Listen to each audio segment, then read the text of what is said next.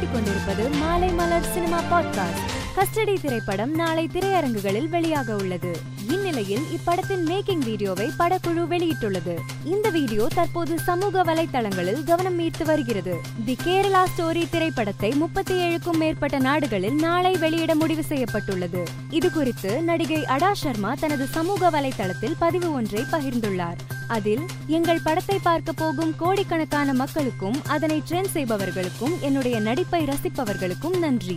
இந்த வார இறுதியில் தி கேரளா ஸ்டோரி திரைப்படம் முப்பத்தி ஏழுக்கும் மேற்பட்ட நாடுகளில் வெளியாகிறது என்று குறிப்பிட்டுள்ளார். தி கேரளா ஸ்டோரி திரைப்படம் வெளியான ஆறு நாட்களில் ரூபாய் ஐம்பது கோடியை வசூலித்துள்ளதாக கூறப்படுகிறது. திண்டுக்கல் மாவட்டத்தில் உள்ள மாணவி நந்தினியின் வீட்டிற்கு நேரில் சென்று கவிஞர் வைரமுத்து தங்க பேனாவை பரிசளித்தார்.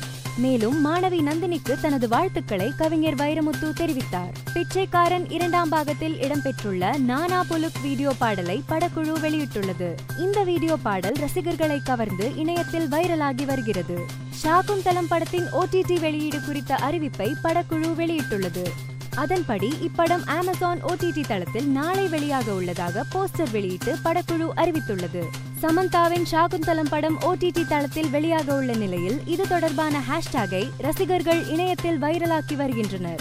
ஜப்பானில் ஆர்ஆர்ஆர் படம் இருநூறு நாட்கள் ஓடி ரூபாய் நூத்தி பத்தொன்பது கோடி வசூலித்து சாதனை நிகழ்த்தியுள்ளது.